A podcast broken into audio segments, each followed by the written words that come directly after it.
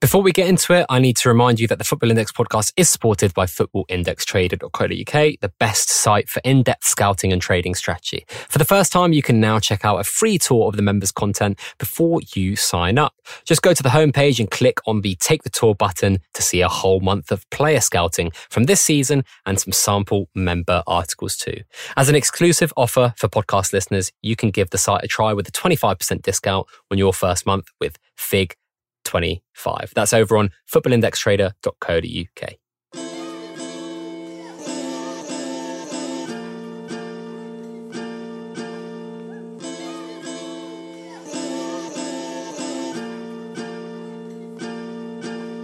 Hello and welcome back to the Football Index podcast, episode 140. I've just come off the bat of doing a great live commentary alongside Sporting Panda on the Manchester City Arsenal game alongside the Hot Mic app, which was super fun. Thanks for everyone that got involved in that. Even though Arsenal got absolutely trounced, I enjoyed it. Well, I enjoyed it as much as I physically could. Today, I'm joined by two returners. I mean, the, the guys who hold the record for the most downloaded Figcast in history today, including all the ones with Adam Cole and ASP and Don, etc. The Don and Panda heavyweight bout. That three hour bonanza that we did has been the most downloaded in history. So fair play to all you guys for sticking that one out. First up, Sam Freedman, How are you doing? I'm good, thank you.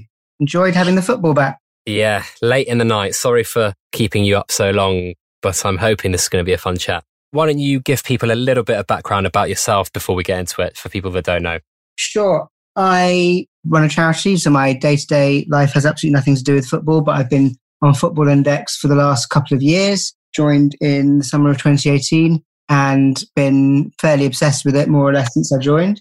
This is my fifth time on the pods. Wow. Done a few of these. I think my main interest has been the kind of behavioral economics aspects of the index, I think, as well as just being a great fun thing to do and rekindling my interest in football. It's also just been so fascinating to watch the product evolve and how people have reacted to different changes and what that tells us about how people think and behave. Mm, well, I mean, I'm sure you're going to be frazzling some brains with some of that behavioral psychology stuff at some point during the show, including mine. Speaking of psychology, we are joined by, I believe, a psychologist in FI Sigmund Freund, who is, uh, would you call yourself slightly Marmite of the FI community? Maybe. I mean, I love Marmite, so. I hate it. Maybe Marmite was harsh. I find it really interesting to talk about value and where I think value lies in the index and yeah, some people really like that sort of talk and, and some people don't, I guess. Do you want to tell people a little bit more about yourself? Sure. So I'm a psychologist.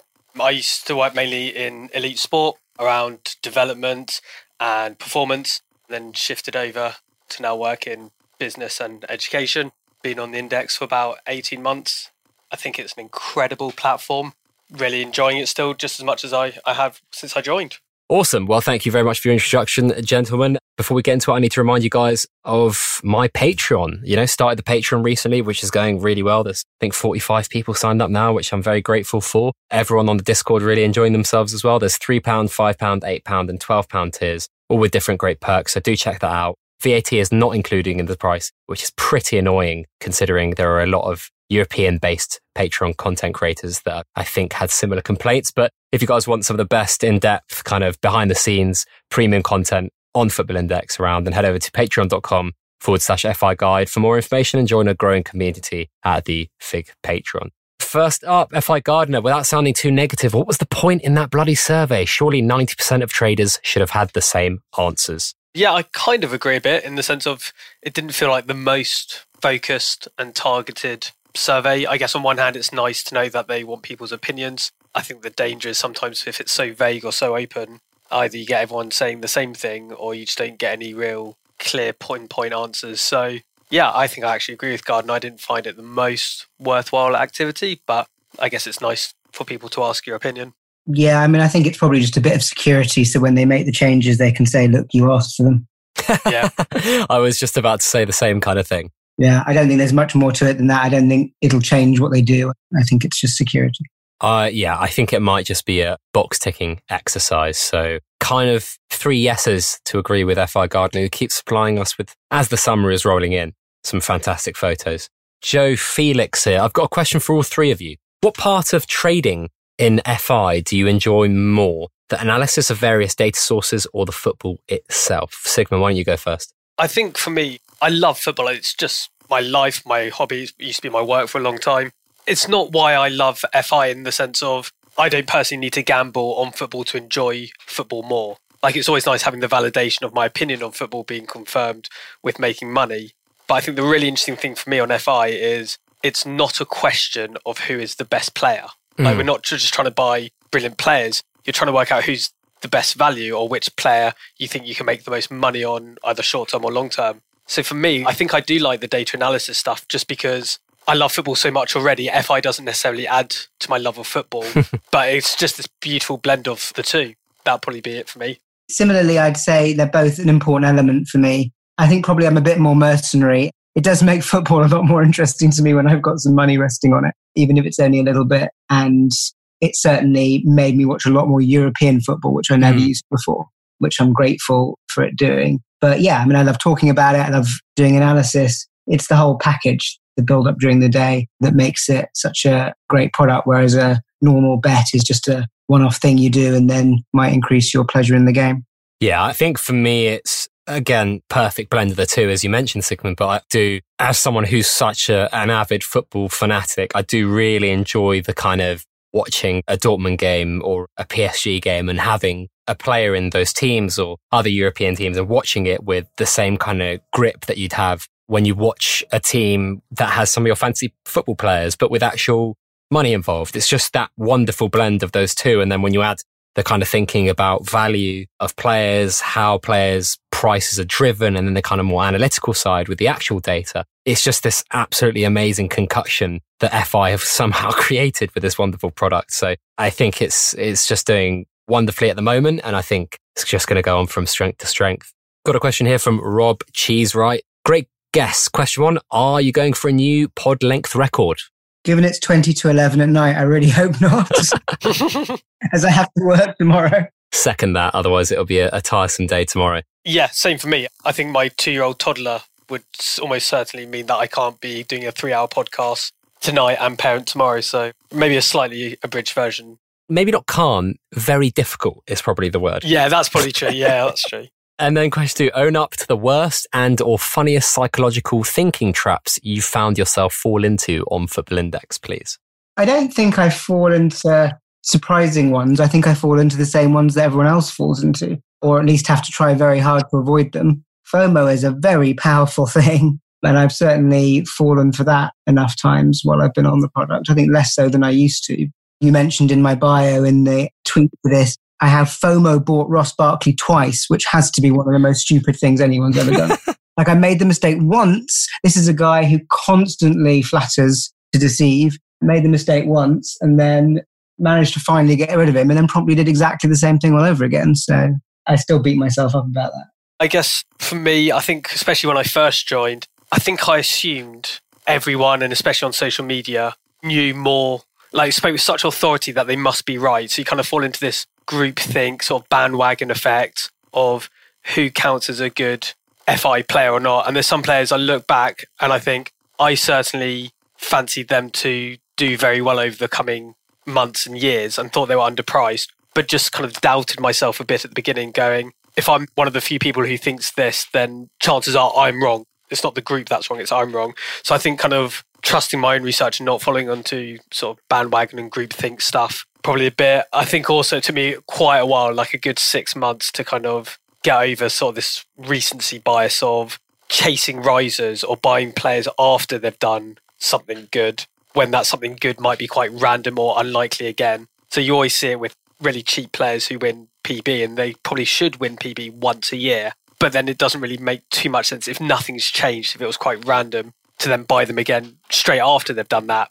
But you kind of go, oh, well, if they've done it last weekend, they might be able to do mm. it hmm. next weekend. And it takes a bit of while, I think, to kind of almost get comfortable with either missing risers or not chasing last week's risers. And that takes quite a bit of time, I think, to kind of get out of that habit.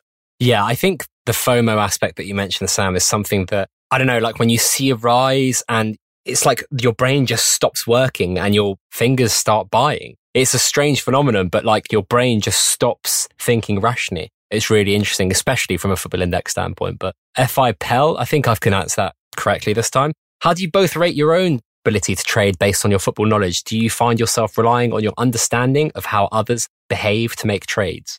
I find the football knowledge thing interesting because you hear this a lot about do they pass the eye test? It's always kind of this phrase that people come up with. And I think the key to, if you're going to trade off your football knowledge, is to almost know and accept what you don't know. And so I think a lot of people suffer from overconfidence that we all think our opinion on a footballer is right. And I had it described once to me how the eye test is generally rubbish because usually it's you can't trust your eyes or you're doing the wrong test. So we tend to distort our memory. It kind of confirms our initial opinion a lot of the time. And in terms of knowing what to look for, the interesting thing about football is each player on average is only on the ball for like two or three minutes a match. So they spend the vast majority of the match not on the ball. So actually, what matters and what the hardest part, especially in elite football, is movement and positioning. But yet you often can't see that when you're watching on TV because of quite tight camera angles. So basically, it's a better version of YouTube highlights, what you see on TV, essentially. We can't trust our memory sometimes, and we don't know what we're looking for. I remember once having a discussion with someone around, I really like this player. I said he closes down really well. And this coach once explained to me, he asked me why I thought the player closes other players down well. And I said, well, you know, he charges down at really high intensity. And he was saying, yeah, but he charges down in a straight line, which doesn't cut off a good pass. So actually, when you're a striker to close a defender down, you almost want to run on a curve to block out the pass to a fullback. I had no idea about that. But yeah, what I was looking for wasn't actually the right things to judge that ability. So it's really hard, I think, to say with any certainty, I've seen this player once or twice or however many times, and I know he's going to make it, or I know he's going to be brilliant. I think you can do it with the outliers who are just so far apart. But for the most, it's really hard, I think, to trust what you're seeing, especially if it's on a TV and if you're emotional about it, which we all are with our trades because there's money involved. Sam, over to you. I mean, I don't consider myself to have particularly strong football knowledge relative to a lot of other people on the platform. I mean, I watch a fair amount. I think I watch a lot more since being on. I have a fairly good idea of what's going on, but I don't sort of think, oh, I've spotted a gem that everyone else has missed on the pitch. I tend to look at what other traders and other people I kind of trust in terms of sort of football knowledge around sort of which players to keep an eye on and then use a lot of data and a lot of thinking about how the platform actually works really rather than buy on the basis of a player I've seen. I very rarely buy and play. And I very rarely buy because I think I've seen somebody, if ever. It's just not how I trade. Awesome. We'll move on to the next question here from FI Headhunter. What were your key takeaways from Fig's interview with Adam and Akash? And did it leave you more or less confident about the future of the product? That's a contentious question. Yeah, I mean, maybe I go first on this one. Firstly, I think it's great that they keep doing your pod, that they do their own stuff, that they do Q and A's. I mean, I think the last Twitter Q and A was a little misjudged, but broadly speaking, I think it's really good that they talk about the product. I'd much rather they keep talking about it, even if they don't always have absolute clarity, than sort of shutting up and never telling us what they're thinking, because it generally gives me a lot more confidence to have a bit of insight into what's going on in their heads. I also hadn't heard Akash before, and I and I was sort of I was really impressed. I thought he had some really interesting ideas seemed very impressive and to know what he was talking about. And I think one of the things I took from the interview was the level of ambition, which I think is something I've talked about before. I think is incredibly important that when you have a moment like this with a product lots of people like, it's still pretty early stage, that you really push hard now. Because if you let it drift too long, you risk a competitor coming along or someone else coming up with an idea that overtakes you. So I like the level of ambition. I like the desire to sort of grow times 10 in two years to get NASDAQ to happen, you know, before the new season. The only slight niggle, I guess I had two slight niggles. The first is I think there was a bit of thinking out loud, which made me sort of think how much have they actually really thought about their own product. There were just a few moments where you're thinking it was almost like they'd never talked about it and then they were just sort of saying it on air. And you thought that doesn't really make a lot of sense like I don't really understand why you'd freeze certain players. That was one of the sort of things that, that came up. Just sort of seemed to be saying it in the spur of the moment. And the other thing is just whether they're just a little bit too focused on the technology as being the path to the sort of big, big growth. It's certainly a big part of it. I've always said it's a big part of it. But, you know, you can't leave the intrinsic value of players behind. They're not going to tell us now what the div increase is going to be, but I do worry they're not thinking enough about the underlying value of players as well as the technology to enable the liquidity and platform to flow. So long answer, but on the whole, I was I was encouraged. Really like the ambition. Really like the fact they keep talking to us as customers. Just a couple of little niggles. Yeah, I really liked it. I was impressed by how quickly they've kind of put ME together, which kind of came out, I think, in the pod. And generally, I thought their priorities were quite similar to what I would want them to be in terms of let's get sell orders sorted, let's get NASDAQ when we can. And I have to say, I mean, it's incredible when you look back on how they've handled the whole last few months. I remember being fairly worried. I mean, when you look at what's happening in the outside world, like we're going to enter in what's probably going to be a fairly deep recession, is my guess. And in the last two months during a worldwide pandemic, most people's port has gone up anywhere up to like 25% during the last few months. And that's largely been how FI's handled it. So I think they deserve a lot of credit for the last few months. I think it's great what Sam says that they want to engage and they come on and they answer questions. I understand at times why they tend to be a bit vague because we know it's easy to misinterpret or for people to jump on a throwaway sentence and then stake hmm. thousands of pounds on that. So it's a really tricky line, I thought. But yeah, I'd much rather them come on the pod and answer where they can as opposed to not doing that. So I thought it was really, really encouraging. I just completely second the point about the way they dealt with the pandemic. I think they did incredibly well. You know, there was a lot of nervousness at the beginning, the way they managed the bonuses at the beginning of that period to keep money in. I think it was absolutely the right decision to turn off IS when they did, but to find ways to keep money coming in despite doing that. No, I think they did a brilliant job at managing that. What did you think, Fig? Your pod? What did I think? Isn't that one of your cheat cards? Is it? Sigmund? No, surely not. I really enjoyed it. I think for me, I've always been a quite a big picture guy, and I know that if Football Index are going to be a multi-billion pound, I think I put it in a Q&A yesterday, a multi-billion pound alternative asset market, then we are, say, 120 million pounds into that. It's a very small percentage into that journey. And if we have hiccups at even 10%, which is like 500 million, then it's going to be part of that journey to get to what is now what will become, in my opinion, or hopefully one of the most revolutionary products, especially in sports gambling, but potentially in kind of alternative markets in general. And some of the big picture things that they discuss, such as the matching engines, stage two, three, and four, NASDAQ integration, some of the mature type of thinking that Adam, I think, talked about in terms of the insurance products, kind of compliance and how that's become like a bigger priority for FI, which is obviously really important, especially in this industry. Those all pointed to me that FI are trying to set the foundation now to basically create something that is actually going to be very sustainable and very much long term because you can't scale something where that many thousand people trying to get on Jude Bellingham and it crashes. You can't scale when PB scores don't work all the time, which is probably an issue that's popped up a couple of times here and there since COVID has popped back in, post COVID, since football has come back. And I think that FI are going to have to deal with these issues one thing at a time and meet them head on. I think the stuff about kind of uncertainty in trading, I don't really think they got that but it's kind of hard to get when you're not a trader. And I think it kind of spoke to slightly having that disconnect with traders in general. And I don't know if surveys actually resonate that much with them or with us for that matter of fact, because I don't think we can kind of share everything with 14 questions. And I think having that kind of, you know, those trader groups that they had before that we are talking about, those kind of things and, and doing more market research is a lot better to try and understand what your customers actually want because this isn't the kind of way of doing it. But anyway, Think we rambled more on that than we should. We've got a question here from Football Index Tactics or Tactics Nix, and it's a very long one. Look forward to this beating the previous longest ever episode set by these two. Hopefully it won't. Question for Freund. If Man United has Sancho, Rashford, Bruno, Pogba, Greenwood in the same team, can they all maintain top 10 to 15 prices? With 24 months or so of solid football and MB often reflecting on pitch actions and one place media on match days, is it really feasible that they will all win enough MB to maintain these prices? And on PB, we see with other teams, X will drop if he moves and plays with Neymar, for example. Why does that not seemingly apply to Man United?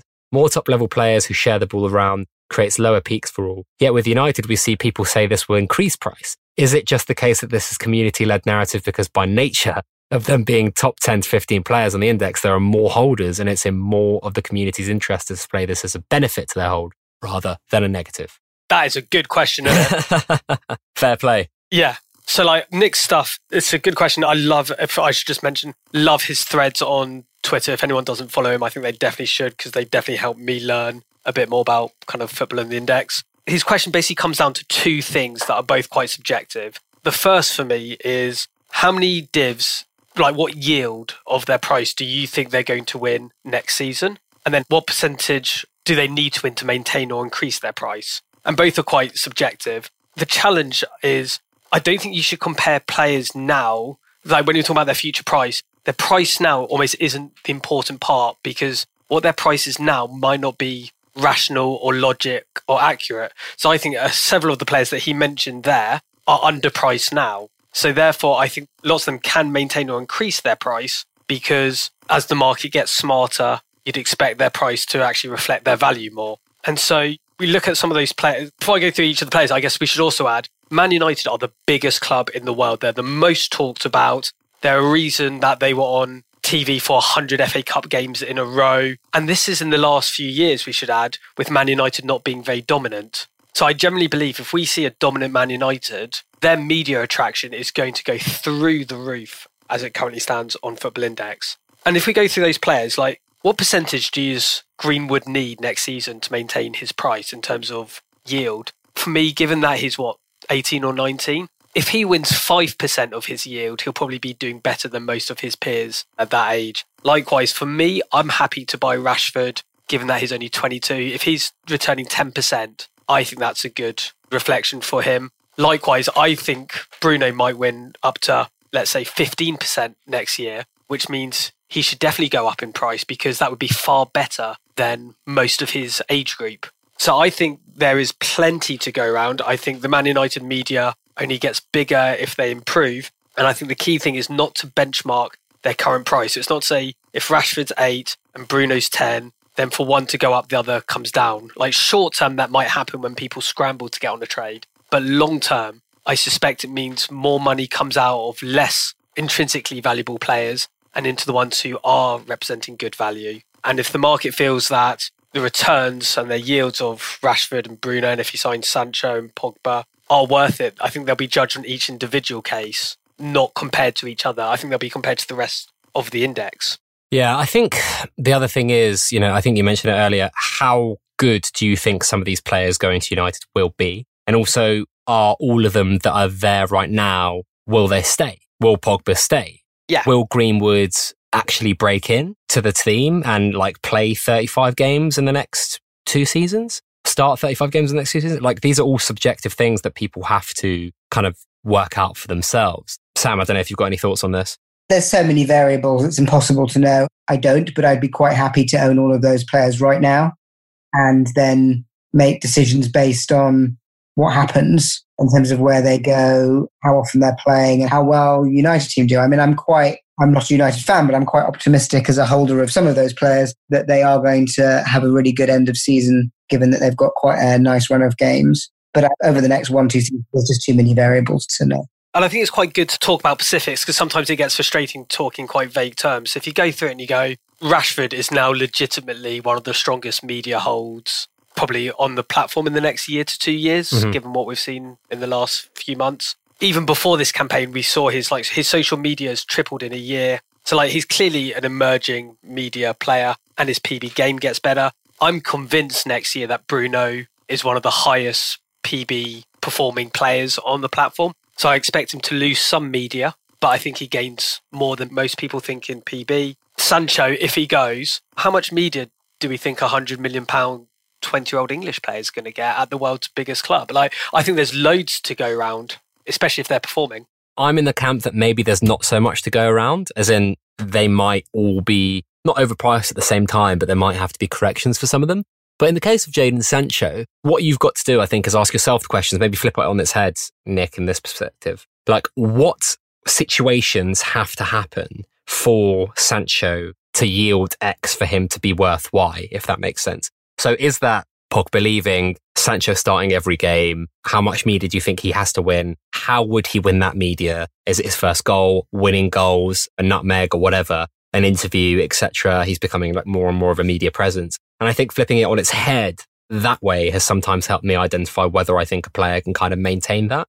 With Bruno, I think when he first came over from Lisbon to United, it was very, very hard because a lot of people hadn't watched him that much. So it was a lot harder for people to kind of make a decision with those kind of questions, asking the questions about Bruno. But with Sancho, most people have seen him. Most people know what he's about. Most people have seen his dividend power, even across the double media dividend period that we had during COVID. People have to make those judgment calls for themselves, don't they? Yeah, but ultimately, media is also about performance with any player. They can go for a period without performing and get media, but eventually, Alexis Sanchez being an example, if your form falls off a cliff and you just don't do anything, your media will dry up. So you can't guarantee these things. But as I say, right now, I'd be comfortable holding all of them. I think they're all in very different positions, places, and all have very different narratives and stories to run over the next year that will keep their price at a good level.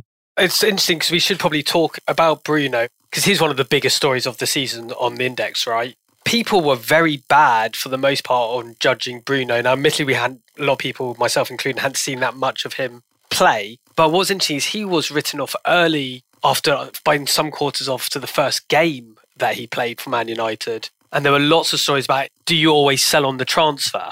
Was like one of these unwritten rules.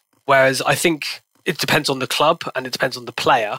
But I think with a club like United, if you can demonstrate good PB and good MB, I think a lot of players rise and continue to. I know some don't, but like the high quality ones, I'm assuming Sancho, if he does go, I see no reason why he wouldn't be in that category. Mm. We'll move on to a question from FBI Trader. Do you feel a lot of potential additional liquidity is reduced due to some traders feeling a lack of short term trading punting opportunities, especially at the lower end? Can you go into some of the biases that are at play, fear to exit a trade, unable to change strategy to suit the matching engine, etc.? Yeah, the matching engine has had a huge impact on the way that people are valuing players which I think is broadly a very good thing because I think it means they're having to value players much more honestly in terms of their real value rather than flipping someone because you know you've got the football index providing IS as a backup if you mess up. That backup isn't there anymore. If you mess up on a trade, you could be holding those shares for three years in extremis. Certainly, you could find yourself sitting on them for quite a long time or having to sell at a very reduced price. So it has increased the risk around making bad trades, which means that people have to think more about real value. I think that's a very good thing. Mm. I don't think there's so much bias here as people having to be more realistic about the moves they make. And I think it's also exposed some underlying issues with the dividend structure, which at the moment, for good reasons, strongly, strongly favors the top end really sort of strongly favors the top 10 or 20 players who get dividends. So you've seen a sort of shift of money up into that kind of premium top end and a justified reluctance to trade down the bottom of the market where you could find yourself very exposed. I think there's a couple of things that FI can do to counter that because I don't think it's the situation they want long term. Because if you're restricting the market to a smaller group of players, or the bulk of the market to a smaller group of players, you're restricting the potential size and scale of the platform. I think Adam said on your last pod that they were looking at ways when the NASDAQ integration happens to offer a lot more kind of managed liquidity at the lower end, which would be part of that. Although I don't think it's ever going to be as risk free as it was when they were just providing a sort of standardized IS price. But I do think the other thing, we may talk about this more later on, but I do think they also need to look at the dividend structure and how they can spread out some winnings a little bit more so that you decrease the risk a bit at the bottom end and make people feel more comfortable about trading down there again. Yeah, I mean, I think the thing that often gets overlooked, because there has been some grumbles about lack of liquidity and especially at the lower end of the market. The lower end of the market, A, I think is heavily overpriced for a long time. One of the weird quirks of FI is that the most expensive players on the platform generally offer the best value. And so that's often quite a weird thing to get your head around how more expensive can offer better value, but it clearly does. Like the ratios are still off. And I don't think the lack of liquidity is just down to the shift to matching engine because we still have IS, we still have the ability to cash out our bet. I think a lot of the lack of liquidity down there is there's been no football on. Mm. Why would people be buying and selling loads of different 30p players when those 30p players are priced to do something once a season. Yeah, what could FI do to incentivize that? But I don't understand why they should because I kind of made a flippant comment the other day, but it's like saying Ladbrokes need to do more to advertise their 10,000 to 1 shot. That is the odds. That is the bet. You either buy it or you don't. It's a three year hold. There's still this cash out option. And anyone looking to sell and complaining about the spreads or the lack of liquidity there, I'd be curious to know how many 40p players they're buying. Mm. And if they're not, then why should anyone else? I also don't really understand this notion that because the instant sell price changes, the value of the player changes. Oh, it's nonsense. I sometimes wonder if I'm going crazy, like, because I wonder what people think the numbers next to players' names mean. They're not just pretty hieroglyphics. What those numbers on a basic level mean is, as a collective market, this is the number that we think the player will return this amount of dividends in their life. That's at a basic level what that number means. And you can obviously trade in and out of those players as much as you want. But if that number's not higher, then it's not the fault of FI. Mm. Especially like the market now sets the spreads. So it's not just like FI have arbitrarily said this is the 10% spread on a player. Yeah. If your player has a 30 or 40% spread on him, that's because 50,000 other traders have collectively averaged out said this is what we think that player is now worth. Mm. And just because you've bought something more than the community thinks you should have, it's not up to FI to bail that out. Mm. I totally agree. I don't know, like people keep saying like the value of those bets have changed. They haven't changed. If you buy Neymar, like people who are buying Sancho, even though you couldn't instant sell and the spread was 50%, right? When COVID was kind of at its peak and FI quote unquote propped up the market, people were buying him at 10 pounds, even though they couldn't sell. So let's think about that. People were buying players even though you couldn't sell. And now people are talking about the value changing when we're buying players that have bad spreads, but you can sell. Surely buying players where you can also sell them in the near or long future is better than the situation that we were three months ago. We were buying players that we knew we couldn't sell for a while until FI turned the taps on. There's certain moments that kind of really stand out for me in my mind, or like they're good, like learning moments about the market. And I remember when IS was switched off, Ben Foster was top of media for one of those days. Now you're looking at, I don't know his exact age, what, 36 year old goalkeeper? And there was money going into him at whatever it was, 20 or 30p with no IS. And people were hungry enough for that trade that they were willing to gamble. And I think if you're willing to put money into players like that, Ighalo was similar Yeah. when the China thing was kind of not looking clear. If people are willing to go in and put that bet on, then that's the bet they're making. I always say the first bet that you make on Football Index is how many divs you think that player will win. And the secondary bet is can I then sell that player on to someone else? And if you get the two the wrong way round, if you only buy a player thinking about what you can sell him on to someone else, if that's your main focus, that is a high risk but high reward strategy. Mm. But then you have to be willing to have that risk in order to get the better reward. And that's what these sort of players represent is IS hasn't changed the value of the bet at all. It might change, you know, the level of risk associated with it, but that risk was always there. You just perhaps didn't realize it, I think. Well, that's the point. They covered up the risk by having a IS price was usually a lowish spread that was unjustified. It was nice of them to give us that, but it wasn't a reflection of the value, which I think did mean that part of the market did get overvalued because there was much less risk than was justified. I'm less worried about that bit of the market, the kind of 20, 30p players. You know, people buy them at their own risk and they're not spending that much money on them either. I'm more worried about higher up in the market, your players that sort of do challenge for dividends occasionally or are quite promising youth, but where it's still reasonably risky, but they're kind of one to two pounds. It's that bit of the market where I think if you don't change the dividend structure eventually, you're going to have some problems because it's just going to restrict the growth of the market overall. If the top 20 players are so dominant in sort of hoovering up all the money, given the nature of a kind of matching market, that's my nervousness. For what it's worth, I think there are some players at the top end of the market in terms of price who are terribly priced. I think they're way overpriced, and the spread on some of these guys is less than 1%. So it does work both ways in terms of getting people out of jail, as it were, because I can't remember, well, certainly not in my lifetime, have I seen a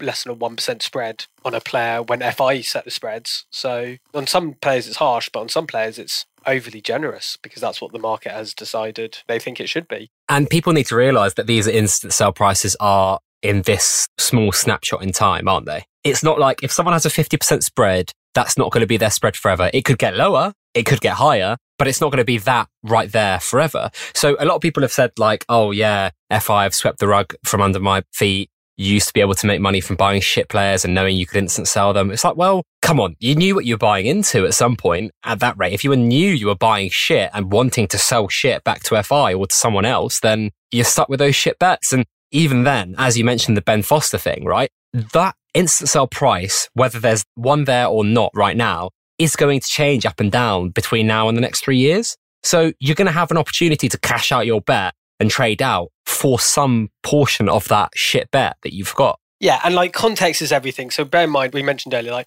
we're coming off the back of this pandemic, football being off, IS was turned off for a while. So there was definitely some people who were worried about not being able to access money that was on in, in their accounts. And part of the spreads are people know that on some levels of the market, I can offer 50% on players that I think are actually quite good bets because there's enough people who are desperate enough to cash out or there's not enough liquidity to go around the whole market. But that won't always be the case. This is probably this month only. So context, I think, is important. The spreads will change. Football will be in full flow. As we've seen tonight, we've already seen some players rise off the back mm. of hmm. performances it's off the back of IS being turned off for two months and there being a global pandemic. FI now more than ever rewards patience, mm. probably even more so than football knowledge. I'm going to ask one adjacent question to both of you because I know, especially Sam, you're very keen on the economical side of things, both from FI perspective, but from a worldly perspective. We're kind of predicted to go into this deep recession at some point soon that you mentioned earlier, Sigmund. Is that going to impact FI? I kind of think it probably would have already if it was going to. I think gambling is quite counter-cyclical economically. People tend to sadly gamble more during recessions. It's sort of a way out of the wider problems. So I don't think the gambling market as a whole will drop that much now that sports come back. And I also think FI is such a small portion of the market that if it continues to do the right things, even if some people find themselves in an economic position where they're no longer able to invest or have to take some money out, that money is going to be replaced by other people discovering it. Yeah, we are going to go into a recession. We don't yet know how long it's going to be. It will depend a bit on what happens with the pandemic over the next few months, but I'm not hugely worried given the resilience it's shown over the last couple of months.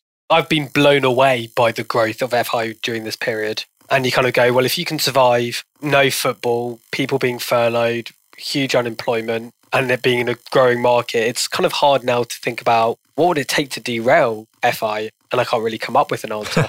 I'm very optimistic about the platform. Maybe David Luiz somehow. He'd find a way. All right, we'll move on to the next question before I get angry mentioning that man's name. FI Lambings, now that tiered PB has been ruled out, how would you take this to a billion pound market cap? Sam, I think we had a little debate about this on Twitter. One of the few things that we disagree about in terms of tiered PB versus not tiered PB. Give me your side of this. Why are you strongly in favour for tiered? I'm strongly in favour of it because of what I was just talking about. Ultimately, you need to create value for more players for this market to grow beyond a certain size. You know, look, I own Messi shares. I'm delighted to see him win constantly right now. It, it suits me. I've got my port very well set up for the current sort of system but there's just a limit in the amount of money that can go into a small group of players. You need to create enough certainty around a wider pool that people will invest in players who, at the moment, might only win one goal a season or, you know, a couple of days a season.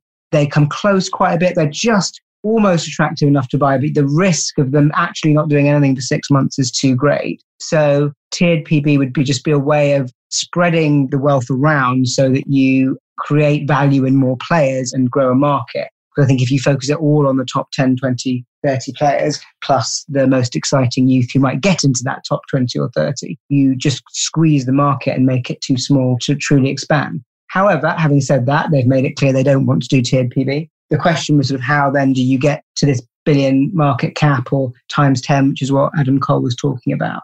And I think there's kind of three stages for me that I would be doing. I mean, the first is one they're already doing, which is the tech. I think, you know, the NASDAQ integration, the full order books, I think we're in this slightly weird halfway house at the moment of mm. one half of the order books in. I can see why they did it that way, but we'll need both sides for it to be truly revolutionary, plus the sort of market depth and all of those things that NASDAQ will give them. So I think that's kind of the first thing, and that's really important. Again, as Adam Cole was saying, that will give confidence to different types of traders to come onto the platform as well, which will again increase liquidity. The second thing is I do think you need to change the div structure in some way. If they're not going to do tiered PB, they need to look at something like a penny for any score over 200 and 2p for any score over 250 mm. on any share you own.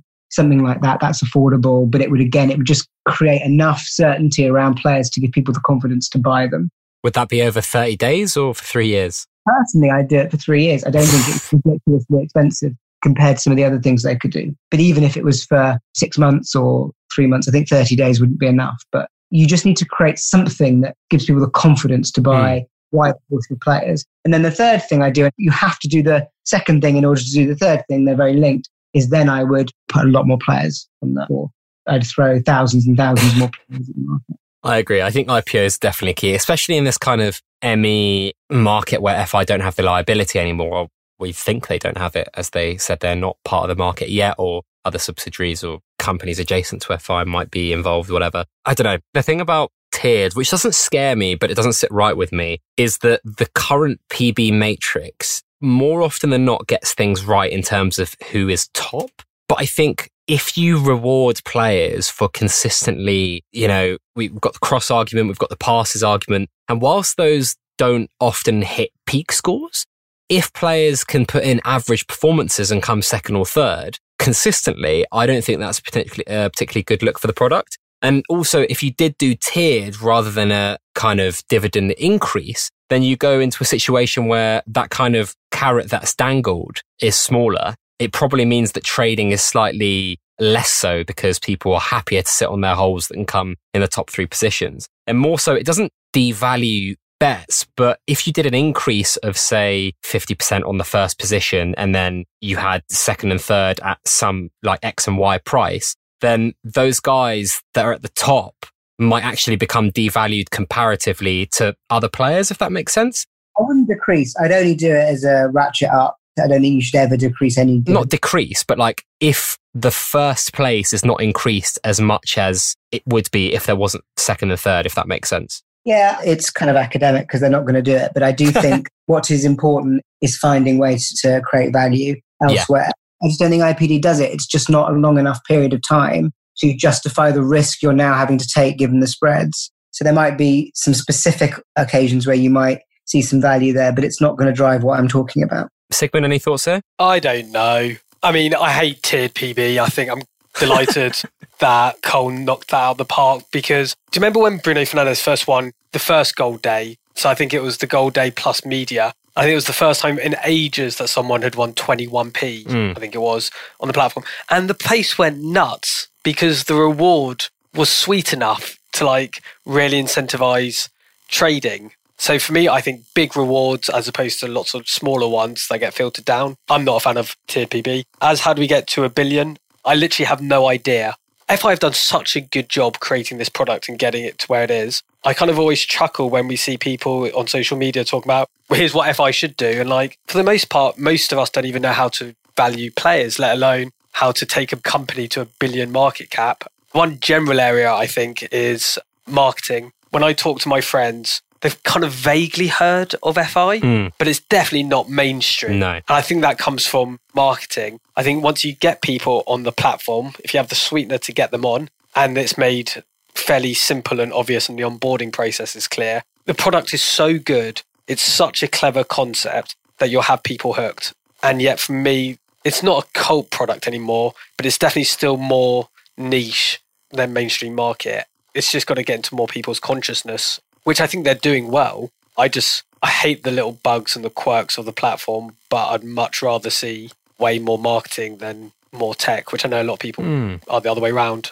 Like I shouldn't have to be a salesman to my friends and colleagues about FI that they should have already heard about it because it's so good. Yeah, I suppose it's going to be two pronged, isn't it? There's going to be the tech that means because I think for me, as someone who's kind of like in the line of marketing, media, whatever you want to call it, this kind of like digital content kind of thing, your retention is just as important as your acquisition for me.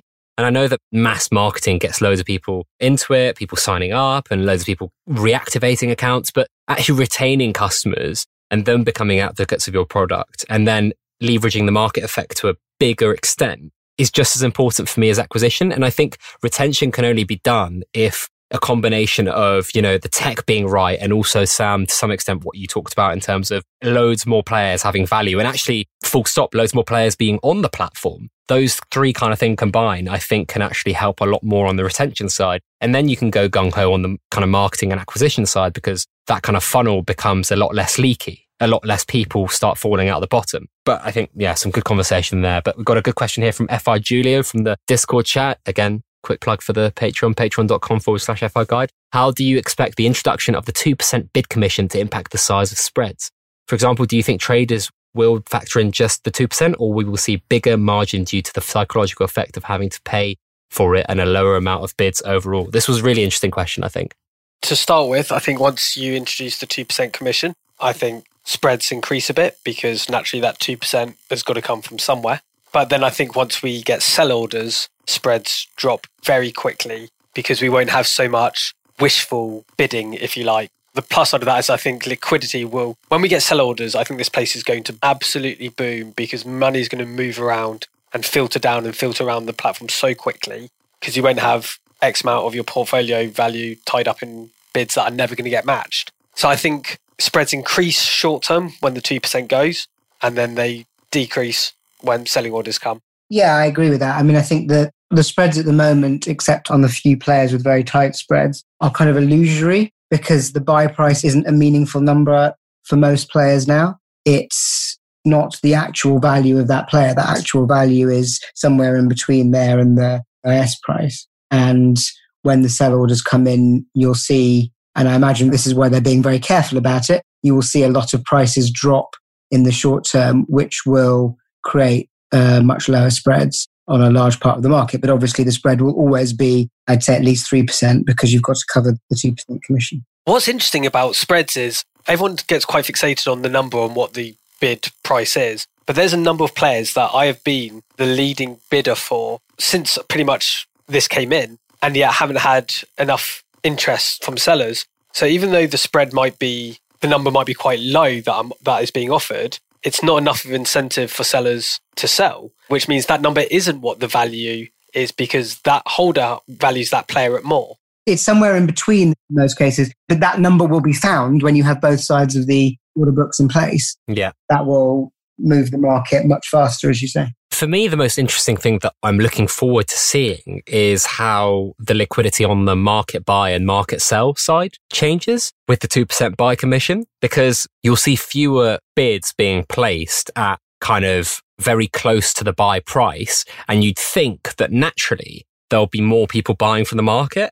And if it's in this kind of buy only side order book system, we'll see a lot more prices go upwards far quicker. So, for example, Phil Foden went up, what, 10, 12p tonight because of scoring a goal off the bench? Now, I think you'd have a lot more market buys if you have that 2% bid commission for players generally, but especially players where there's intense FOMO. It's going to be very hard to not cancel a lot of your 2% bids and then think, oh, well, I missed 2% anyway on this player if I don't buy them. And there we go. There's FOMO.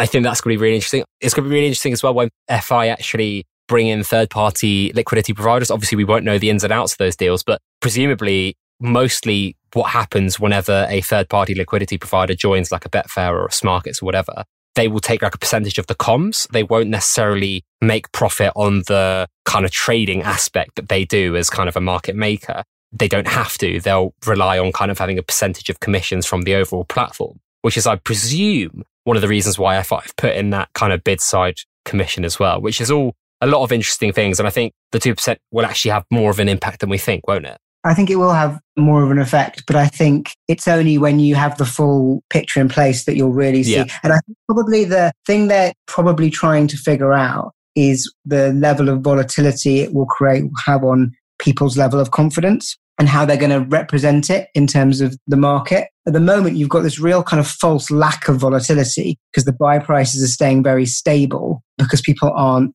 listing. They're just choosing when to, or not listing as much. They're choosing when to try and sell on IS if they want to get rid of a player. When you have both sides in, some of the volatility that's reflected in the IS prices will be reflected in the whole market and your people's ports will move up and down more.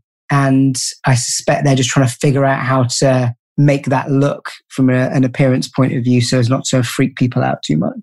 Hmm. Before we move on, just need to remind you guys that this podcast is sponsored by Index Gain. If you want some of the highest quality third party data all about Football Index, then head over to indexgain.co.uk. Use the code FIG2020 for five quid off your first month. And if you go for the semi annual plan, you get one month free, then another five quid off on top with the FIG 2020 code. They've got some amazing, amazing tools coming out soon. Can't say too much about it, otherwise Bishop would kill me, but keep your eyes and ears out. They've added like amazing reports recently, such as the Media Buzz Analysis report to Buzz Pro, which is something where you can see like loads of the media buzz scores all the way back to August 2018. So if you're a media buzz man, then have a look at that. And then for me, my personal favorite reports are looking at the overs. So looking at how many times a player has scored over a certain score, how frequently, how infrequently, and all that good stuff. Because for me, scores do matter depending on how big they are and the probability of them winning again in the future. So FIG 2020 for five quid off your first month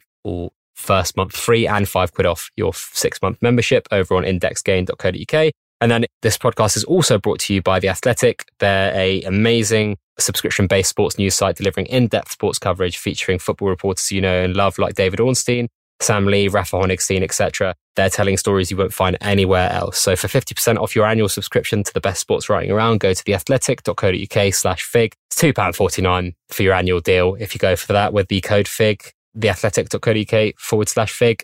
Have you guys been buying anything for more than £2.49 recently? Don't think so. What was the last thing I bought? I bought some Haribos. They're about two quid, I think. Bloody hell expensive, aren't they these days? I've had Yeah. three McDonald's since they've reopened. A Big Mac is more than that, so there you go. I had my first McDonald's the other day as well. It's a strange, kind of very underwhelming, wasn't it? Well, for me, it was anyway. you can tell a lot about a person by their McDonald's order, I found, Oh, really? psychologically speaking. Yeah. What do you mean? I tell you what, tell me your McDonald's order. All right, so I'd usually go for a large mayo chicken sandwich meal. Yeah. And then I'd also get mozzarella sticks, probably two portions, Oh, that's quite a quirky side, yeah. and a Coke. Yeah, I'm quite happy with that. I had you down as a fillet of fish. so that's good to hear. I go for a Big Mac and 20 nuggets. So Solid. That's what I'm talking about. That's a guy you can trust right there. I do sometimes go for like three chicken strips as well, to be fair. Or maybe a cheeseburger on the side as well, but like rarely if I'm feeling it. I don't know. What's your order? I'd probably go quarter pounder meal, large, and sometimes with a cheeky side hamburger as a little appetizer. Fair enough, fair enough. Sometimes I go for the double mayo chicken, which is, you know, obviously outlandish. we're all going to develop cardiology problems later in life. Yeah. F I L L, who's been great on the timeline recently and really supportive. So shout out to him. To what extent does intuitive heuristics influence people's buying behavior on FI? And as a result, how large a role does it play in the accurate pricing of some players? Guys, please explain to me what intuitive Go on, heuristics Sam. is. Sam's definitely up first there. Heuristic is a mental shortcut that you make. So we use them all the time to make quicker decisions than we would do if we had to think through every single tiny decision that we made. The more often that we do something, the more these heuristics, these simple mental shortcuts develop in our heads. So an example using FI is comparative pricing. That is a heuristic where people will say X is this, Y is this, this player is similar, therefore their prices should be similar. That's a heuristic that I think is very common on Football Index. Or if a player gets sent off, I will always sell them. I mean, that would be a daft heuristic, but it would be an example of one where if something happens, I will always do something else. That's just a simple mental shortcut. Yeah, the one that kind of, I guess, stood out for me was sort of this concept of like anchoring. So we often used to see peak price being the big, you know, the 30p off peak price, meaning they're good value, as opposed to lots of people made bad decisions before. So maybe he's not worth that price. And they've now come to that realization. I think that's been replaced recently with people confusing. So they see green in their port immediately if they buy from the matching engine. And they therefore confuse because they anchor what they get it for versus what the buy now price is, as opposed to what the value of that player is. And so, therefore, the consequence of that is I think people confuse discounts with bargains. Like, you've definitely got a discount on that player if you got them for 10% less, but that doesn't mean they're Hmm. a bargain because they might have been 30% overpriced anyway. But that anchoring is putting that first number of the buy now price. That's kind of what like everything gets compared to that as opposed to what you think their value of the player should be. Yeah, I think there's been some real interesting, you know, psychological quirks, I'd say, in terms of like people believing that a 5 10% discount is good when in actual fact they might end up holding that player, especially if sell orders come in soon or at some point in the future lower than the price they bought them, which obviously we know how much FI traders hate seeing that kind of red or blue, whatever you see these days on your app. And it is interesting. I think that kind of discounting feature is, featured heavily, for lack of better words, a lot since the matching engine has come in. People have seemed to be happy buying anyone as long as it's lower than the buy price. But maybe that's not the best strategy to actually use when using the matching engine it's a double edged sword because on the one hand, it can be. Admittedly, scale's a difficult thing on matching engine for some of the time, but it's not impossible to make 20 or 30% on a player and be able to sell mm. them hmm. to market when you never would have been able to make that margin on a cheaper player. Like I think Sergio Ramos was a decent example of people made 20% on him the other night between matching engine and market selling within a week. Now you couldn't make 20% on Sergio Ramos in a week prior to matching engine. So there's clearly some great advantages to it, but it's when it becomes a set rule. And I think what doesn't get discussed on matching engine is the opportunity cost. You have money tied up in bids for sometimes large times, and you try and save one penny and end up not making a pound because you could have used that money elsewhere. Yeah, I think it's obviously opened up loads of new opportunities. But Sergio Ramos is a perfect example, right? A lot of people would have put him in that kind of kettle of fish of, oh, well, I thought I'd be able to sell him. He's quite old. And what if I can't sell him to someone else, etc. And suddenly you've got him rising that much back of a goal and a win. So again, the instance of spreads right now are a snapshot in time. And I think people need to remember that. Got a question here from Tom Fennell from the Discord. You've both been fairly big advocates for career dividends. Do you use this as a valuation method for every single trade? Could you discuss what other valuation methods you use and to what degree, depending on the player type of trade? So I'd say 80% of my port is normally buy players who I think are undervalued relative to their price. And the way I personally work that out is first, I try and work out if I hold a player for six months, a year, what percentage of yield would I be happy with from that player? Because obviously, I know we make more money still on price rising than often on divs, but the divs drive the price rising. So, which players do I think are going to return good divs? relative to their age. So I don't care about divs for a 19 year old because I care more about their PB scores. I care a lot about divs yield for players who are older. So I think first I try and do a rough guess on what would I be happy with. And then secondly, try and do an evaluation of within a range, what percentage of divs do I think this player will earn? And if a player I think at 22 is going to return 10% of divs a season and a player at 32 is going to do 10% a season, and they're the same price, then it makes absolutely no sense to buy the older one. And only after I do that process, I think for me, of trying to work out how many divs they'll win, what divs I'll be happy with for that age, only after that do I then do some sort of comparative pricing. Because I think if you do the comparative pricing player X to player Y to start with, you might end up comparing two overpriced players. So I think you've got to start with the player in isolation before you then compare. The other 20% of my port I usually just try and play with trends and short term trading just to kind of keep it fun. I should say at the moment, I'm not personally doing that because I think the last month was a unique opportunity with Matching Engine being first introduced and there being a bit of uncertainty. Whereas I think now moving forward, I'm going to be reverting back to that sort of approach. Mm. I think I've said this before, but my view on the sort of career dividends is it's important to know to take a view on it to try and work out what you think they are. It doesn't mean you have to trade on them. Sometimes there will be opportunities to trade on players who you actually don't think are good value in terms of their career, you will be able to make money, but you need to know what you're doing so that you don't get caught out. And that means you have to have an underlying sense of, of what the real value is. Otherwise, you could find yourself buying into a rise that you don't understand and getting sort of marooned with a player that you then can't get rid of or can only get rid of it as a big loss. So I think it's really important that everyone, if you want to be a good trader, you think about, you make some kind of estimate of what those career dividends will be because that gives some level of anchor to the price. I mean, I agree, certainly when you're looking at younger players, it's much more of a stab in the dark and it's more about just being the type of player they are and where they play and, you know, what their likely transfer path is. But for older players, you really want to have a pretty good idea. the important thing is you don't always have to be right to make money. Like you Yeah. don't have to be right about a young player to see them explode over a period of 12 months for them to never ever fulfill that kind of career dividend potential in the future. honestly, I think it's one of the biggest misconceptions, and I don't know if it's a deliberate one or not, that gets used as an anti argument against career dividends. No one who talks about the importance of career dividends is ever saying you have to hold that player for their career. What you're basically saying is to be able to sell a player for maximum profit is I need the person buying that player from me to value that player more than I do. Mm. And we know because of recency bias that that typically happens. When do people have the perception of highest value?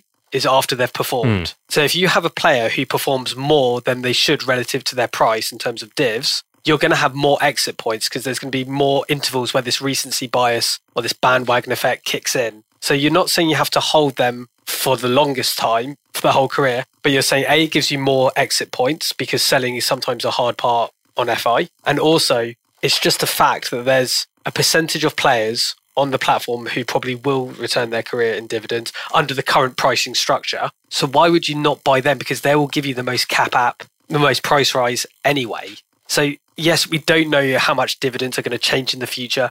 We don't know the career path of every player, but you can make bets based on probability and likelihood. And it just gives you more options and I'm convinced more profit. Because if you look historically, the players who everyone likely agrees will return their price in divs are the ones who've gone up the most in the last year or two years. Yeah, definitely so. I think it is the common misconception, isn't it? Because like with players that aren't necessarily valued and people are buying off you, it doesn't mean that they're necessarily good value.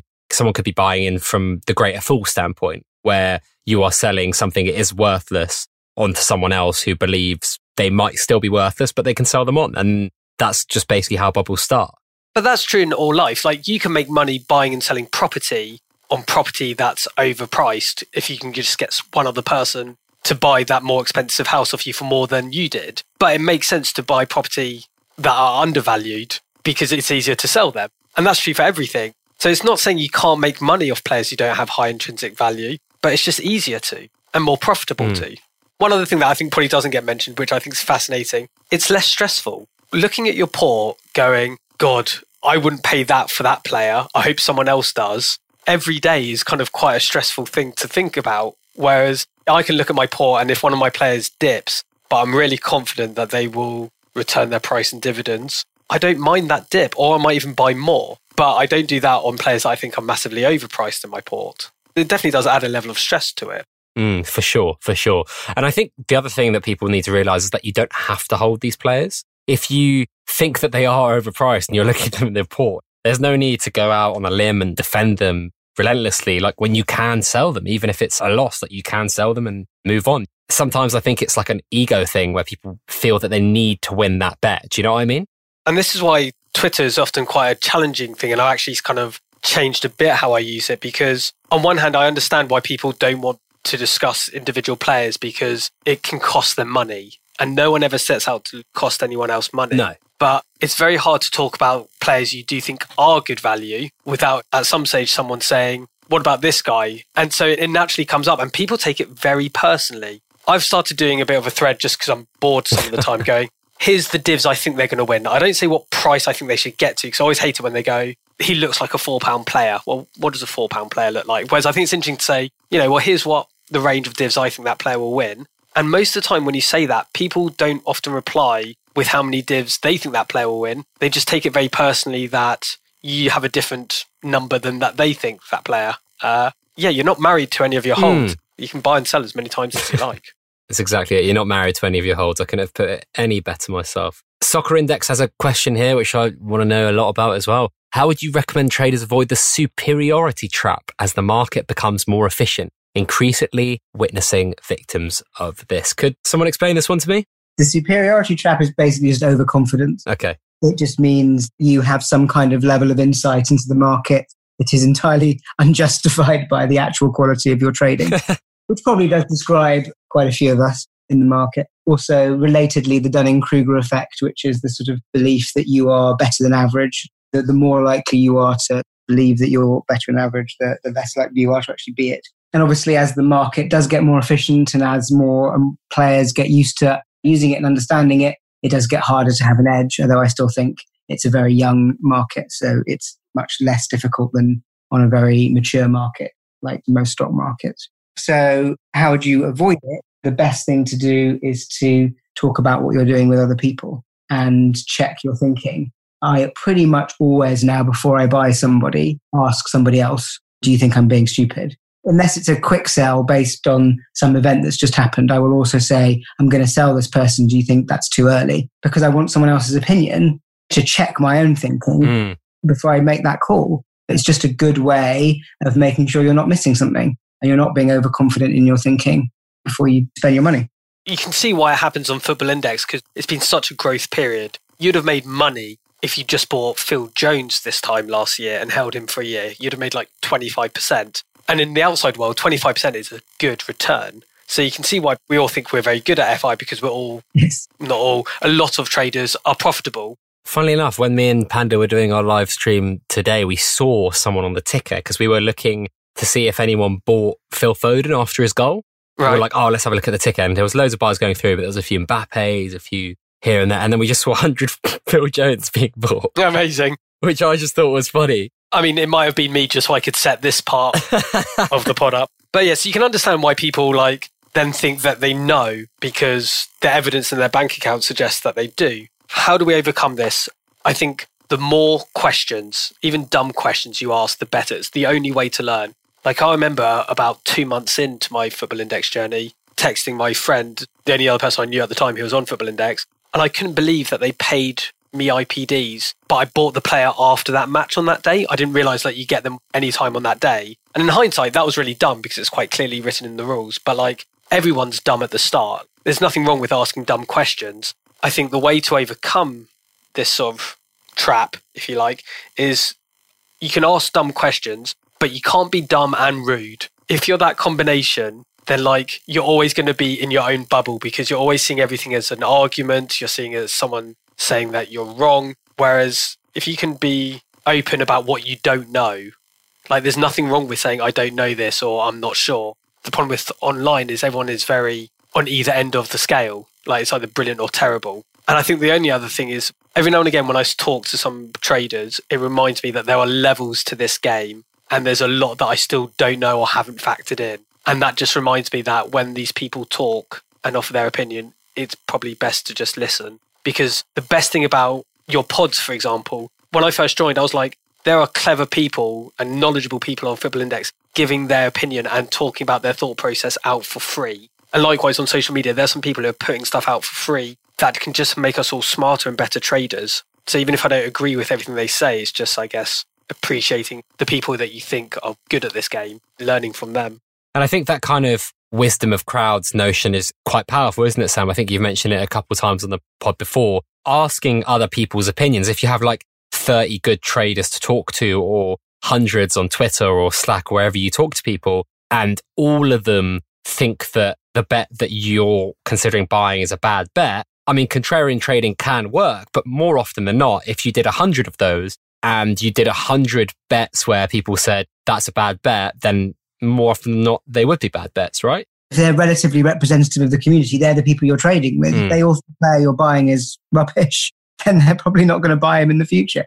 I don't know about that, if I'm honest, because people tend to talk with their ports. They do. Quite yeah. a lot. It's like on Twitter. I think in a public forum, that's true. I think if you can find a group of traders who you get on with, who you trust, who aren't so worried about their own ports in a small community, I think it's a bit different. I think there is a lot of the talking with your port thing though. And it's actually what people do is they're quite fickle in general. People are fickle in general, but people are fickle, especially on FI. So you had when Haaland moved from Salzburg to Dortmund, he fell to 380 and people were saying he wasn't worth two pounds. And now he's quadrupled that price there was people saying Rashford was overpriced at £6.50 or whatever, and now he's £8.50. So it is interesting that there is this kind of conviction from people that they have, or they think they have, when talking about players they don't own, because obviously they probably want to see money going into their own holds. But it is interesting, similarly hilarious to see the same people buying those players as soon as they have a good performance. So Haaland, the perfect example, as soon as he scored the hat trick in that Bundesliga appearance, I saw the same people who were saying that he was worth two pounds at Dortmund buying him. Now, how does that happen over a period of six weeks? What is the psychology behind that, Sigmund? Oh, well, I think there's nothing wrong with changing your mind. Like, there's Mm. been one or two players that I've genuinely. And I'm sure it happened with Bruno massively, the best Oh. example. Bruno and Haaland are the two stories of the index this season, right? In terms of nowhere near the top 10 this time last year. Now, I don't know, both top five, I'm guessing. Haaland's in the top five. And Haaland for a long time was something that I struggled to price up because I kind of wanted to see what his media attraction was going to be. And it surprised me with how good it's been. So I don't necessarily mind people like it's actually quite a good sign to change your mind. But it's when what we often see is people who are very confident, consistently saying what a player is worth, and then consistently buying them three pounds later. But yeah, there doesn't really seem to be any learning. They're sort of just jumping on the train. The underlying mechanism of why that player is priced now doesn't often resonate. Because we often see this, the other one, so you, like Bruno and Haaland are two good examples. One thing that the community is very fixed on is baseliners, players who will score between 150 and 200 without doing anything in a match. And yet these people are often very fixated on these players. And yet if you ever discuss their value, Kroos is a good example, I think, of being worth 30 or 50% less than he was six months ago. Parejo's a good example. Kimmich is one at the moment that the community is very divided on. Mm. And yet it's often the same people who consistently don't value Bruno or Haaland who are then the ones really trumpeting other types of players. So I think often what happens is I think the psychology is people end up being in camps and you're either for or against or you're this sort of player or you're for that sort of player and then it gets very hard to change your mind because it becomes very entrenched. The other kind of thing, other than looking at these baseliners, is also looking at current and past dividend returns. And there is a high correlation, and I think, Sigmund, you've talked about it quite often with past dividends being very indicative of kind of future dividend performance. But like there is this kind of notion that if you're not winning dividends right now, you are not value, which is just simply not correct. Well, I think Sancho's the perfect example of that. Mm, exactly. He was for a long time criticised for not winning dividends. And I'm guessing now, if I looked up, He's in the top 10 dividend earners ever now, forever on FI. right, and compare him to other 20 year olds, he must be doing three to four times what we'd consider other good 20 year olds Mm. are doing. And so we have an interesting generation of players coming through now where I'd say people like Odegaard and Havertz, Foden's getting nearer that level of haven't won huge divs historically, but you'd expect in two years' time when we're having Fig episode 364 or something, them to be one of the highest dividend yielding players on the platform. Exactly. And I think like you've got to think in that way. If you don't want to buy Sancho and you don't want to buy someone who's maybe returning dividends right now, but maybe their ceiling price wise is limited, like a Parejo or Kroos, for example, that you mentioned, then you need to start thinking about who will the next dividend earners be and also who have the best path to dividends in the near future, whether it's the likes of Foden, who are starting to get more minutes, or Havertz, who is starting to kind of break out and be the talisman for their team. It's really important to kind of think in that way as well as thinking in the current like present. Because what being stuck in the present does it makes you miss out on opportunities like Haaland like Bruno where you're like oh well now he's moved to Dortmund he's worth X. When in actual fact if you looked at kind of the 6 to 9 month picture you suddenly see someone who's yielded from a capital appreciation standpoint and not too bad a dividend yield either really, really well in that place. And same with Sancho, if we rewinded two years ago, if you looked at his one month development, you might have thought, oh, well, it's over the summer. He's not moving from Dortmund this season. He's probably not worth that much right now. Well, in actual fact, the next 18 months, he's become the best trade or buy on FI ever, really. Well, and this is the thing. I think it gets to the core of youth development and talent ID and talent development is you're not comparing apples with apples. Take Mason Greenwood, for example. I'm not expecting Mason Greenwood to be as good at the moment as Lewandowski. But what I am fairly interested in is how does he compare to Lewandowski when Lewandowski was his age? And of course, not everyone goes through identical career paths, but generally speaking, we know. But is it right in, in comparing players that might have completely different attributes, for example? No, so you don't want to compare different attributes, but what I mean is like, so people are very quick to I get what write. mean, yeah. yeah, they're really quick to write off young players, Mm. and yet if you look at a lot of top strikers, like how was Lewandowski doing at twenty? How was Harry Kane doing at twenty? Those are probably the two best number nines at the moment. But even like Aguero, right? Right. Suarez wasn't scoring goals in a top five league when he was 20. And yet these are world class elite superstars. So you have to have patience and time. And part of that patience means their performances might plateau. And on FI, that means they might not score a great PB score every game. That's why you're not looking at total divs for the younger players. You're looking at scores and potential and development. And that's why comparing one player with another can be tricky because they're at very different stages of their career.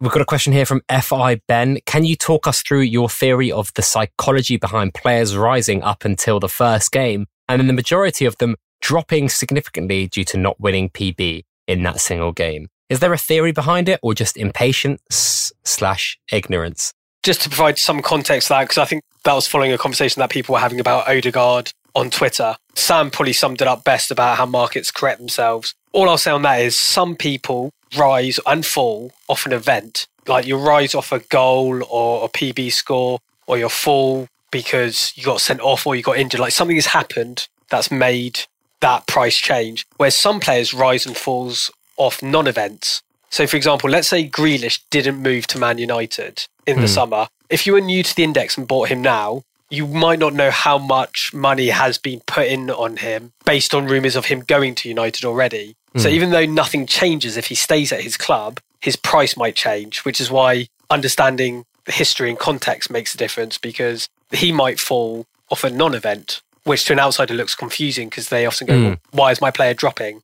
Yeah, like nothing's happened to him, nothing bad's happened to him, he just hasn't moved. Yeah, and some players, they don't get judged on their PB scores to start with if they're in a different PB league. So if they're in the Championship or the Dutch league, they rise and fall based on prominence or highlights. Whereas other players who are more in the spotlight are judged by different sets of criteria. So it's just good to have an idea of what players are judged for what reasons, I guess. Sam, any comments on this?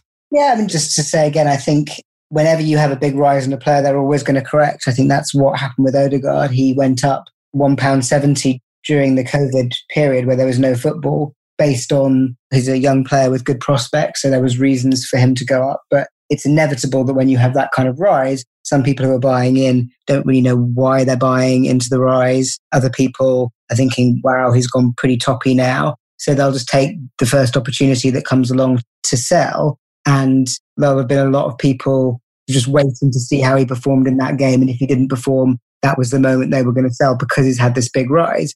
Had he not had that big rise, it wouldn't have happened. So it's just natural that you'll always get a correction on a player when they've gone up a lot. But he's a good example of what we were just saying earlier about player development. You know, if you're looking at someone at 21, what attributes and what levels do you want them to be at at that age? And if you think he is ahead of that curve, or you might not think that, but if you think he is ahead of that, then long term you're looking at what you think is a really good long term bet. Whereas other traders, as Sam mentioned, are looking at his rise in a short period of time. Whereas if you feel that kind of what we are saying about Man United players earlier, if you feel they were undervalued originally, the rise isn't a reason to sell. It's kind of actually the market starting to appreciate mm. what you think. So it kind of depends yeah. on. It's the market coming to you, isn't it? Yeah. And that's the thing that I've always found the hardest on FI is timing is a nightmare because if I'm doing a research on a player and I think he's really good, you can probably bet that someone else is doing that same research and they're not waiting for that player to score to buy like some people are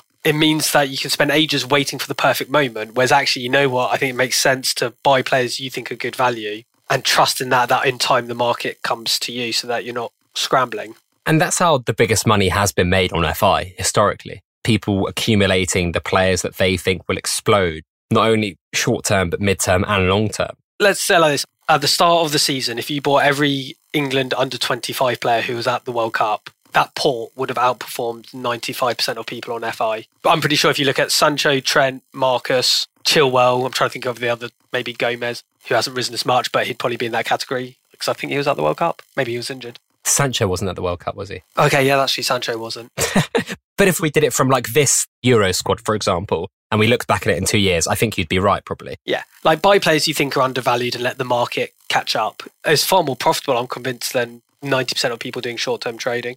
Yeah. And again, like there are going to be those who short term trade and they make through compounding more eventually than a lot of people using this strategy. But it can be time consuming, but it depends on what people enjoy, I guess. Got a question here from FILL again. What impact do you believe the reflection effect has on player prices, specifically ones many may hold at a loss? Does this result in many crashed prices being propped up by those willing to take on extra risk due to reflection effect, or does the snowball effect negate this? So, Sam, what is the reflection effect? Reflection effect is another way of talking about loss aversion, which is something I've talked about a lot before on pods with you, which is that people are much more afraid of losses than they are happy to get a gain.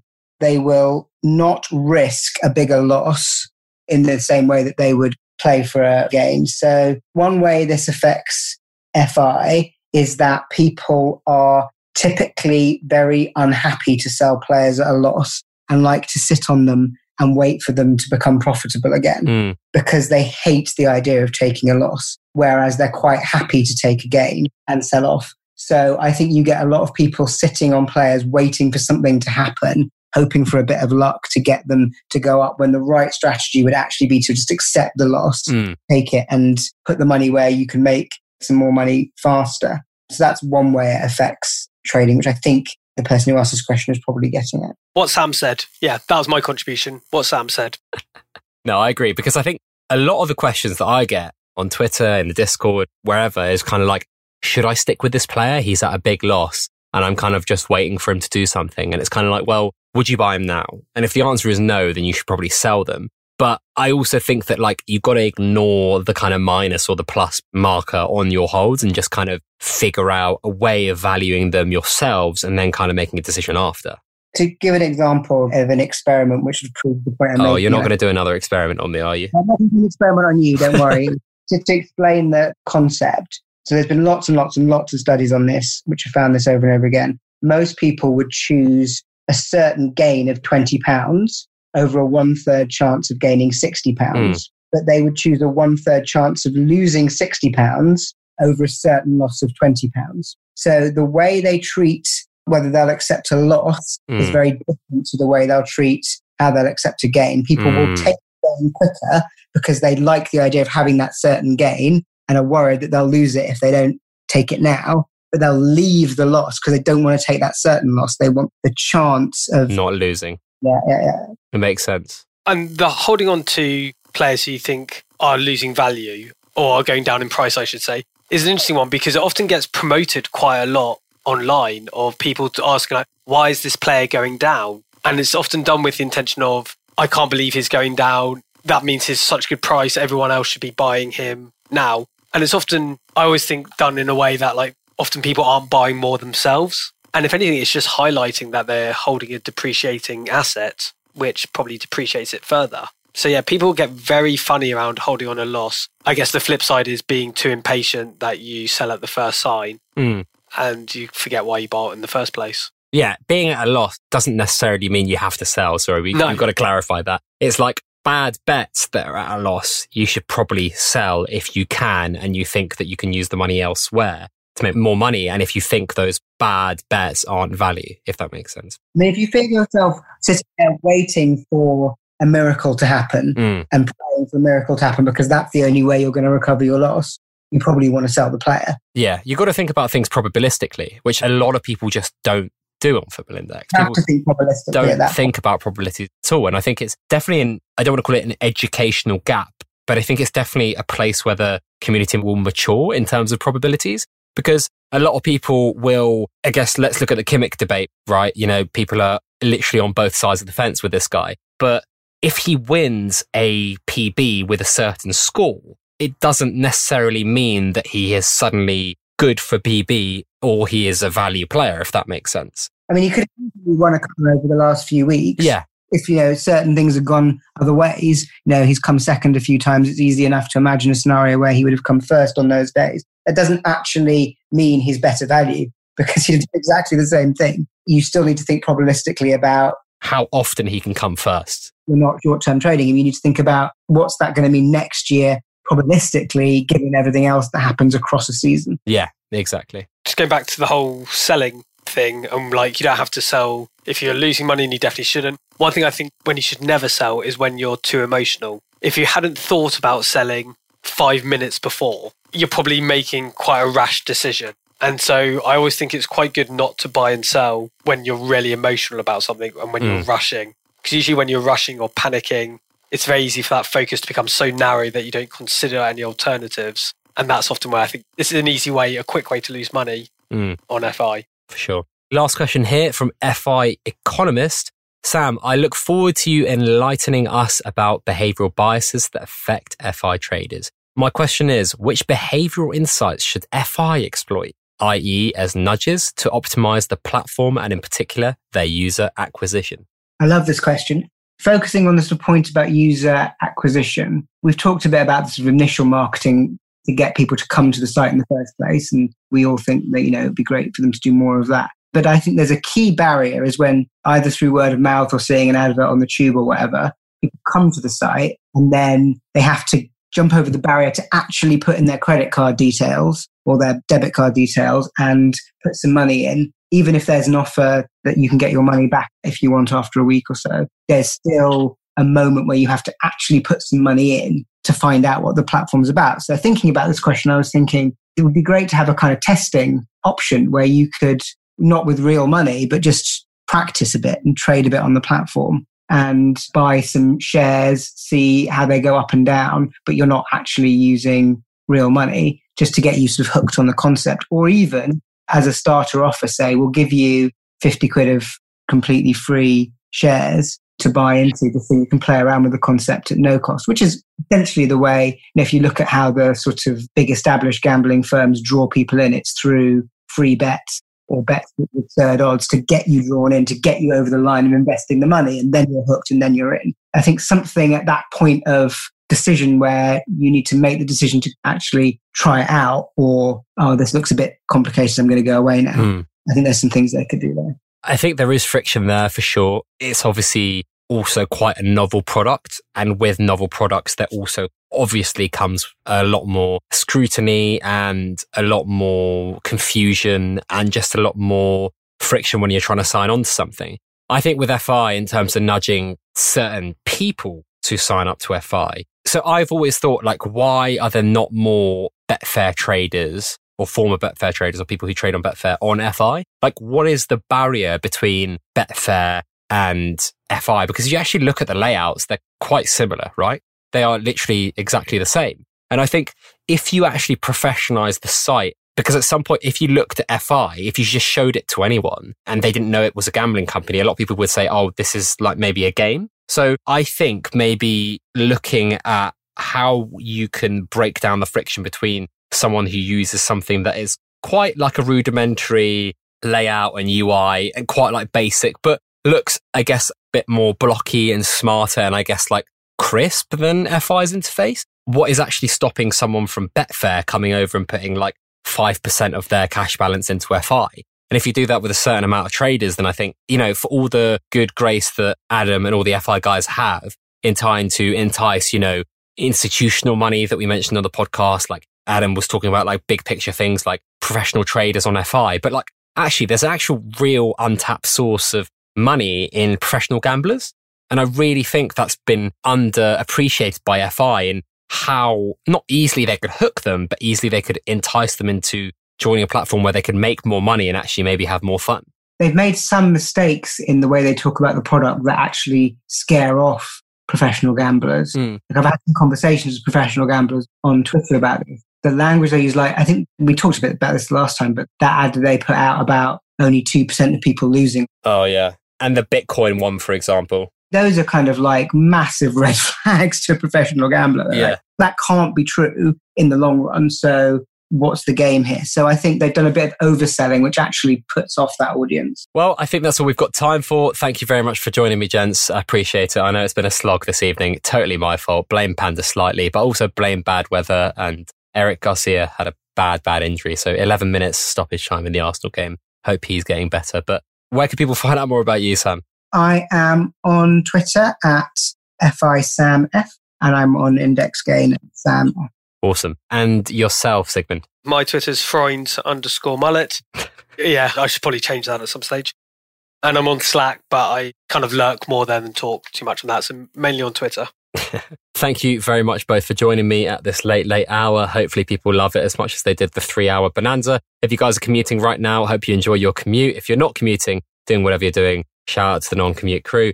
Sorry if we didn't get to answer all your questions. There were so many and I didn't want to keep these guys awake all night. Remember, Football Index is a gambling platform. Only bet what you can afford to lose and stop when the fun stops.